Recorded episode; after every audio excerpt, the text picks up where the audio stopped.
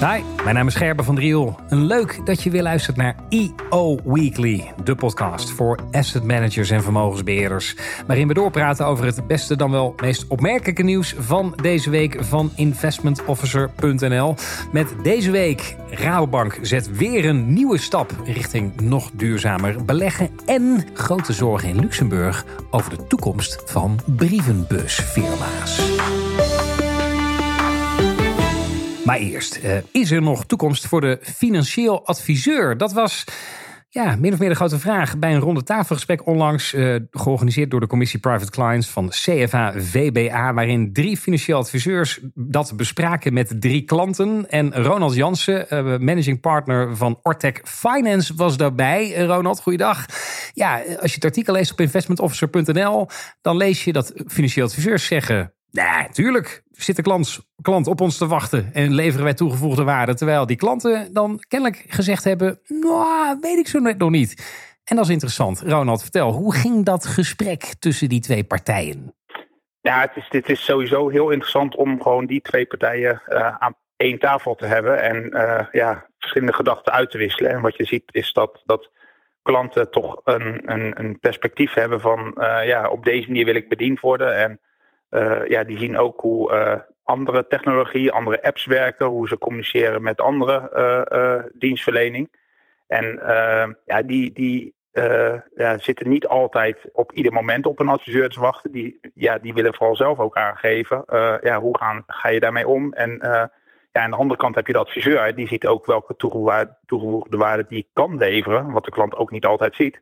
Mm -hmm. En uh, die ziet voor zichzelf ook een hele belangrijke rol, ook naar de toekomst toe. Juist. Um, en het is interessant om die perspectieven te zien van beide kanten. Ja, kijk, en, en, en de financieel adviseur zegt van ja, weet je, klanten hebben natuurlijk een soort van ja, begeleiding nodig en dat bieden wij en we bieden ze comfort. Maar die klanten zeggen, nou ja, weet je die apps van tegenwoordig en, en de, alle informatietechnologie die voorhanden is, ja, die bieden die begeleiding eigenlijk ook wel min of meer. En jij hebt natuurlijk een interessante rol erin. Want je zit, bent van Ortec Finance. Hè. Jullie bouwen software tools die helpen ja, alle informatie uh, die er is, uh, zeg maar, te kanaliseren. Op basis waarvan je dus die bijvoorbeeld beleggingsbeslissingen kunt nemen. Ja, hoe kijk jij er dan naar? Zie jij nog toekomst voor die financieel adviseur? Ja, dat, dat, dat, als je kijkt naar de, de ontwikkelingen, dan zie je dat er technologisch heel veel mogelijk is. En uh, we komen uit een uh, wereld waar ja, uh, vijf, tien jaar geleden er vier keer per jaar een gesprek was tussen klant en adviseur. En dat was ieder kwartaal en dat was de standaard. Ehm, ja, terwijl klanten hmm. het ook prima vinden als dat één keer per jaar is en ze worden proactief benaderd als er iets aan de hand is of als het nodig is om met elkaar te spreken. Uh, dus daar zie je al een stukje verschuiving. Naar de toekomst toe kun je digitaal nog veel meer gaan regelen en proactief naar die klant toe gaan. Meer informatie op maat bieden. Dus je zult daar een verschuiving gaan zien uh, en zal de rol van de adviseur op een andere manier ingevuld gaan worden. Nou, ik, ik zou denken, als jullie als Ortec Finance bijvoorbeeld jullie werk goed doen, ja, dan is die adviseur zo meteen echt niet meer nodig. Nee, ja, dus, dus als, je, als je daar naar kijkt, dan zie je dat dat, dat zijn hele grote stappen. Hè. Je ziet dat dat ook wel afhankelijk is van de generatie. Dus de jongere mensen die groeien veel meer op met de digitale ontwikkeling. De oudere mensen, ja, die vinden het toch vaak fijn om een adviseur te spreken. Dus de, de trend is zeker steeds meer naar digitaal. En de jongeren helpen zichzelf, zoeken dingen zelf uit en uh, uh, ja, zijn gewend om op die manier ook daarmee om te gaan. Ja, en dan zie je dus dat de, de, de rol van de adviseur kleiner en anders gaat worden. Die zal meer gaan kijken van ja, hoe kan ik dat vertrouwen geven aan die klant, helpen met valideren van bepaalde beslissingen. En sommige klanten vinden het ook gewoon fijn om met een adviseur te praten. Dus, en die willen daar dan ook voor betalen. Maar ja, je ziet dat er wel steeds meer digitaal mogelijk is uh, uh, en, en, en dat daar de verschuiving naartoe gaat. Ja, ik wil uh, straks nog een beetje doorpraten over die verschuiving. Hè. Ik bedoel, uh, misschien kun je ons helpen en een beetje een toekomstbeeld schetsen van waar gaat het heen? Wat zijn dingen die we nu nog doen als financieel adviseur, die straks misschien wel helemaal niet meer ja, in onze activiteitenpakket horen, omdat dat geautomatiseerd is. Daar wil ik straks graag met jou over doorpraten, Ronald. Tot zo. Gaan we naar Luxemburg, waar de fondsindustrie bezorgd is over de toekomst van brievenbusfirma's. Uh, ik praat erover met Mike Gordon, our colleague from Investment Officer Luxembourg. Mike, uh, can you explain uh, what is the concern exactly about? Well, there was a press conference given by Clifford Chance. It wasn't really a press conference; it was a seminar where they discussed a variety of things, but they turned at one point to tax issues, and they had their specialists get up and talk about two things of concern to the Luxembourg finance sector. And the main one is ATAD 3, which is the third of the anti tax um, avoidance derivatives put out by the European Commission.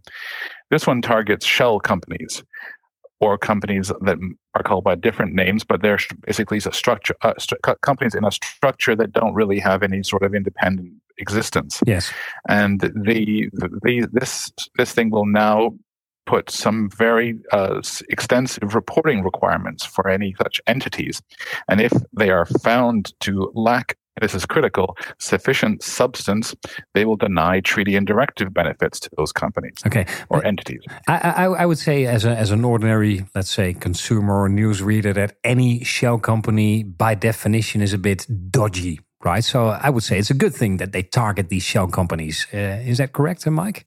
Well, according to many people, of course, but according to the industry, these are sometimes used for non tax avoidance purposes in a corporate structure. Okay. Uh, it was explained that they may have reasons to do with um, commercial or operational reasons, or to provide legal or geographical segregation between different types of assets, mm-hmm. or you know they have other uses as well, but not not not purely tax avoidance. Ah, okay, okay. So that you can make a distinction between, let's say, good shell companies and and bad ones, and that's what the industry uh, want the regulator to make the the distinction between the two.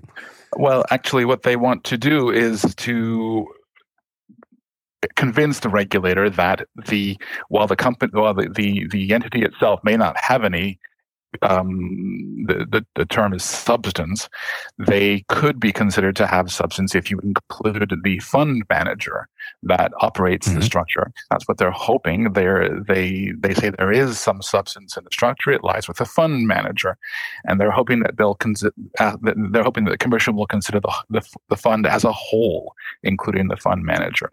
So if okay. they did if, if they did that, that would effectively be a carve out uh, for these SPVs, of course, and that would be, as they as they said at the at the event, a big relief for the Luxembourg fund industry. Yeah, because if this goes through and these shell companies are uh, deemed illegal, then that would uh, mean like increasing costs for Luxembourg funds uh, and also then hurting their capability to compete with different funds. Is that correctly understood, Mike? Well, it would it, it would it would create an additional tax burden if there is no carve out. Yes, and of course that would be difficult for for these for these companies, and they would be forced to find other ways to structure if it was just a structuring issue. But then, if there was any sort of allegation of tax avoidance, then that would increase bur- their burden costs. Hmm. What do you think, uh, Mike? What will the outcome be? Any idea? The process is ongoing, and the co- commission has been quite, uh, I guess, demanding in this area, and it's already caused changes in other uh, ver- versions. Will they create this carve out? It, it remains to be seen, but it doesn't seem like they will do it or make it easy. It will still require some changes. Right, and it's uh, in the Luxembourg fund industry. This is, I guess, pretty critical, pretty exciting. So something to be followed closely. Definitely, and we will be following it closely. But there is a second thing. This is not the only tax issue that faces the Luxembourg fund industry. There is this Pillar 2, or base erosion and profit shifting proposal, which targets large international groups with an annual turnover of at least 750 million euros and introduces a global minimum corporate tax of 15% for the, these groups on a country by country basis. Mm-hmm. Now, the people have been quite relaxed in Luxembourg about this one because even though it sounds like it could be a problem, there's exemptions for, for any fund within it with a diverse investor base. Okay. okay. They are exempted from this, but there are funds where this doesn't, with this isn't the case, and these uh, these will be targeted, and especially that this concerns single invest single investor funds or or or funds with related investors. In these cases, the carve out may not apply, and it may trigger minimum tax at the level of the fund or the investors. A single investor fund. Can you explain that to me? Because what is a single investor fund? That's where someone, uh, one person, is a single investor, has a lot of uh, money or wealth, and can operate this fund basically on their own. Ah, okay, okay, okay, right. And that's also another well could you say threat to the Luxembourg fund industry, uh, Mike? Well, to a portion of the, fund industry, it, it really only concerns single investor funds or where the investors are considered to be related. Right, and that's uh, yeah. I, mean, I have to say, normally speaking, legal stuff uh, to me is boring. But uh, how you explain it, uh, Mike, it's uh, very, very relevant and uh, and and and something to be closely watched. Thank you for doing that and explaining it to us in this podcast, Mike. Ja, waar de ene structuur mogelijk wordt afgebroken, wordt er elders weer een nieuwe structuur gebouwd. In die zin dat de Rabobank vier nieuwe mandaten introduceert uh, en daarmee weer een stap zet richting nog duurzamer beleggen. Ik praat erover met Rishma Moenassing, hoofdfondsen en duurzaamheid bij Rabobank. Ja, vier nieuwe mandaten. Is dat een grote stap richting nog duurzamer beleggen voor de Rabobank? Of is het een klein stapje? Hoe moet ik dit zien eigenlijk? Voor jullie? Ja, we hadden al een beleid uh, om op een duurzame manier te beleggen. En dat beleid hebben we nu uitgebreid mm. met uh, vier mandaten die in green bonds beleggen. Oké, okay, check. Dus eh, weer een, ja, extra steen in het bouwwerk van het duurzame beleggingsbeleid van de Rabobank, eh, begrijp ik. Wat mij triggerde in het artikel wat ik las erover op investmentofficer.nl, zegt van ja, dan, jullie hebben dan onder andere BlackRock uh, gevonden als partij die dat mandaat gaat uitvoeren. en dan staat er, ehm, ja, weet je, het was natuurlijk belangrijk dat BlackRock zich kon vinden in het aangepaste beleid van de Rabobank. Hè. Jullie hebben dus veel meetings met elkaar gehad om te overleggen hoe zij het zo konden faciliteren dat het ook voor hen zou werken.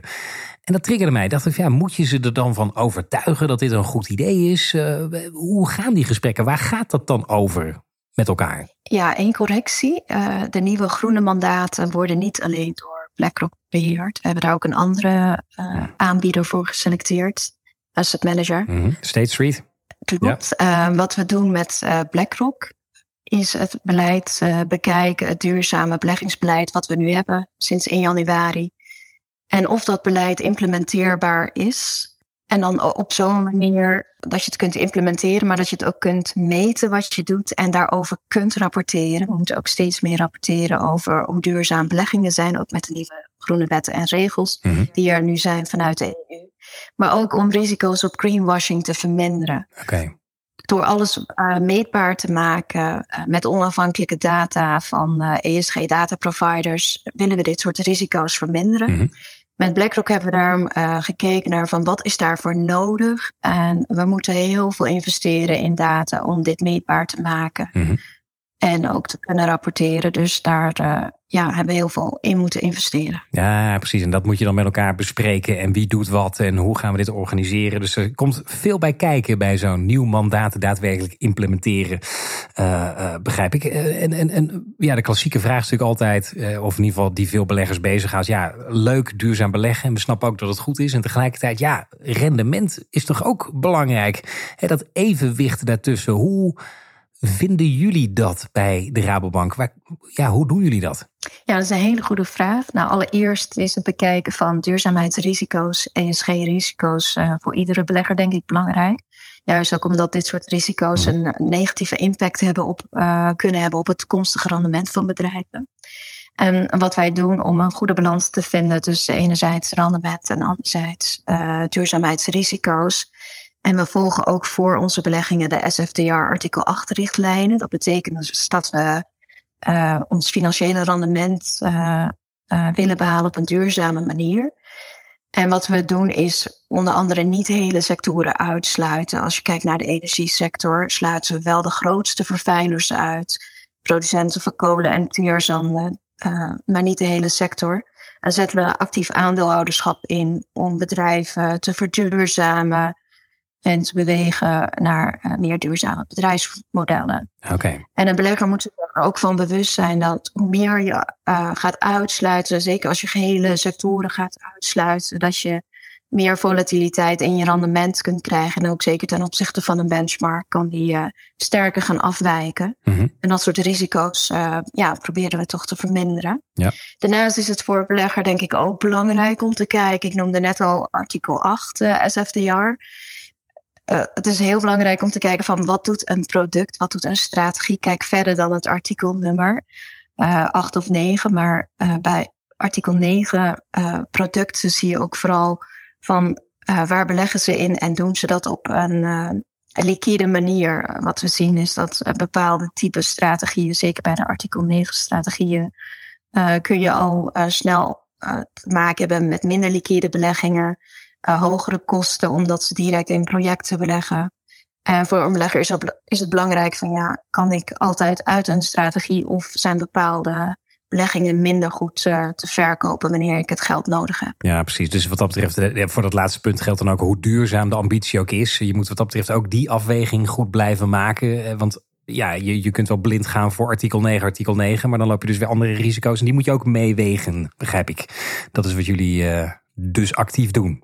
Ja, helemaal correct. Check. Uh, ja, deze klus is dan geklaard. Vier nieuwe mandaten uh, in effect, zou je kunnen zeggen. Wat wordt de volgende stap? Wat, kunnen we verwachten van de Rabobank? Nou, we zitten, als je kijkt naar alle nieuwe groene regels en wetten waarmee de beleggingsindustrie te maken heeft, zitten we nog in een transitiefase. Zo is de EU-groene taxonomie mm. nog niet helemaal goedgekeurd en vastgesteld. Uh, maar er komen meer regels aan, zoals de CSR, die, uh, die bedrijven verplicht om meer te rapporteren over duurzaamheid. dus ja, al deze wetten die gaan we volgen en dat ook een plek geven in ons beleid.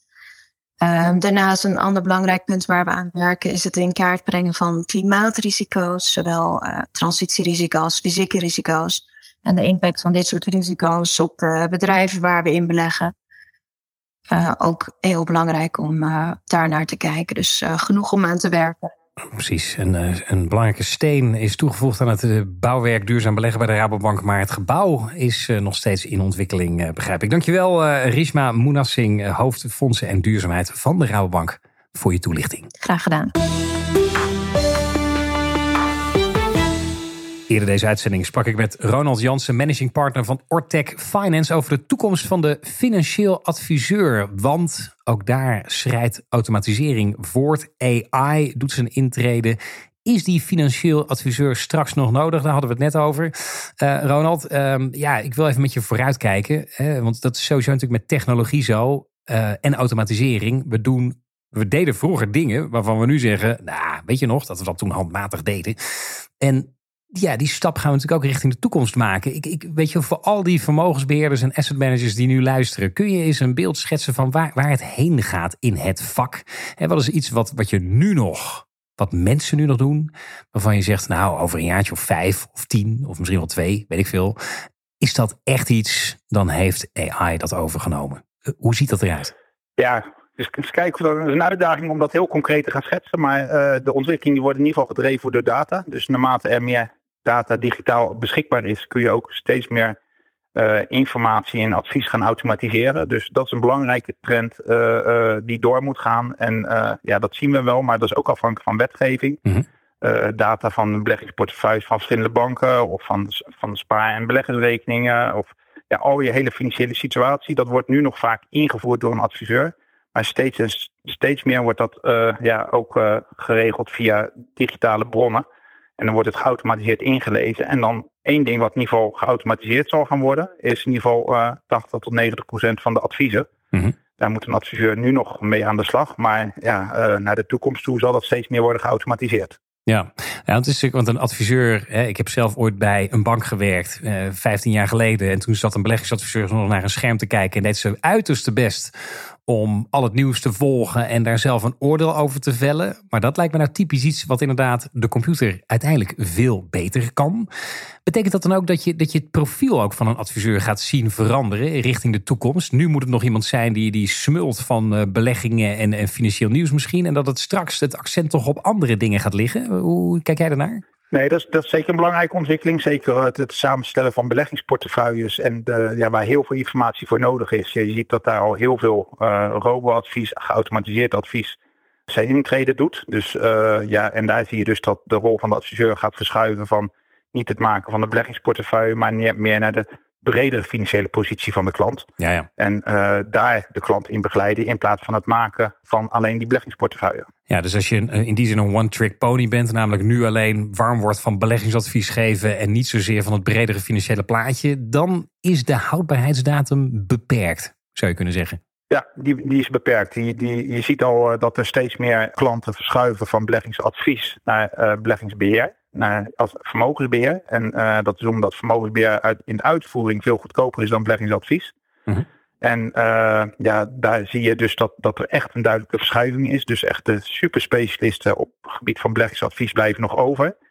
En uh, op het gebied van vermogensbeheer, daar wordt ook steeds meer advies geautomatiseerd. En ja, daar wordt de adviseur veel minder de adviseur, maar veel meer de begeleider. En die zal de klant helpen om het advies uit te leggen en ja, keuzes die de klant wil maken te helpen valideren. Dus hij gaat meer een coach worden, een financiële coach, dan dat hij uh, ja, dat advies zelf gaat maken en daar een, een, dag mee bezig is. Juist. En nog één vraag, ik weet niet of je daar ook kijk op hebt, maar de, de, als je kijkt naar de beurshandel, hè, een, een, actief belegger heeft mij onlangs nog uitgelegd, weet je, er bestaat handel bij de gratie van verschil van inzicht. Hè, want ik kijk naar een bedrijf of naar een sector uh, en ik ben er positief over, terwijl iemand anders, mijn tegenpartij, er negatief naar kijkt en daarom wil ik kopen en die ander verkopen en daarom is er handel.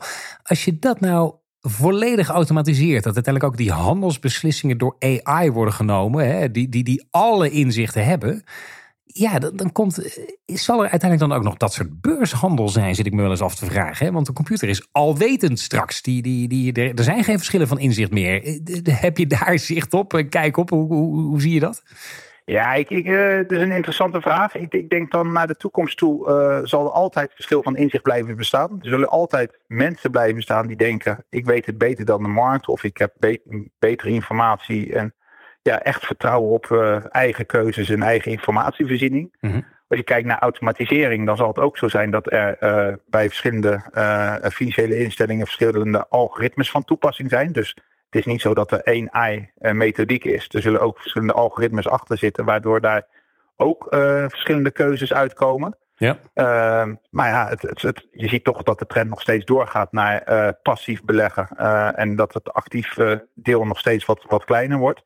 Dus je ziet dat het wel steeds meer geautomatiseerd wordt en dat die ontwikkeling doorgaat. Maar ja, het verschil van inzicht blijft er bestaan. De vraag is alleen uh, ja, in, in, in welke mate en wat gaat het betekenen als ja, steeds meer beslissingen door steeds minder engines en steeds minder mensen uh, gedaan worden. Ja, dat gaan we vanzelf meemaken. Dat is nou ook weer het, het, goede nieuws. Maar in ieder geval, er zal altijd een rol voor de mens blijven als ik het zo beluister. Maar die wordt zeker anders ingevuld. Dankjewel dat je ons daar een inkijkje in wilde geven. Ronald Jansen van Portec Finance. Dankjewel. Dit was hem weer voor deze week, de EO Weekly. Hou natuurlijk sowieso investmentofficer.nl in de gaten. En dan spreken wij elkaar weer volgende week.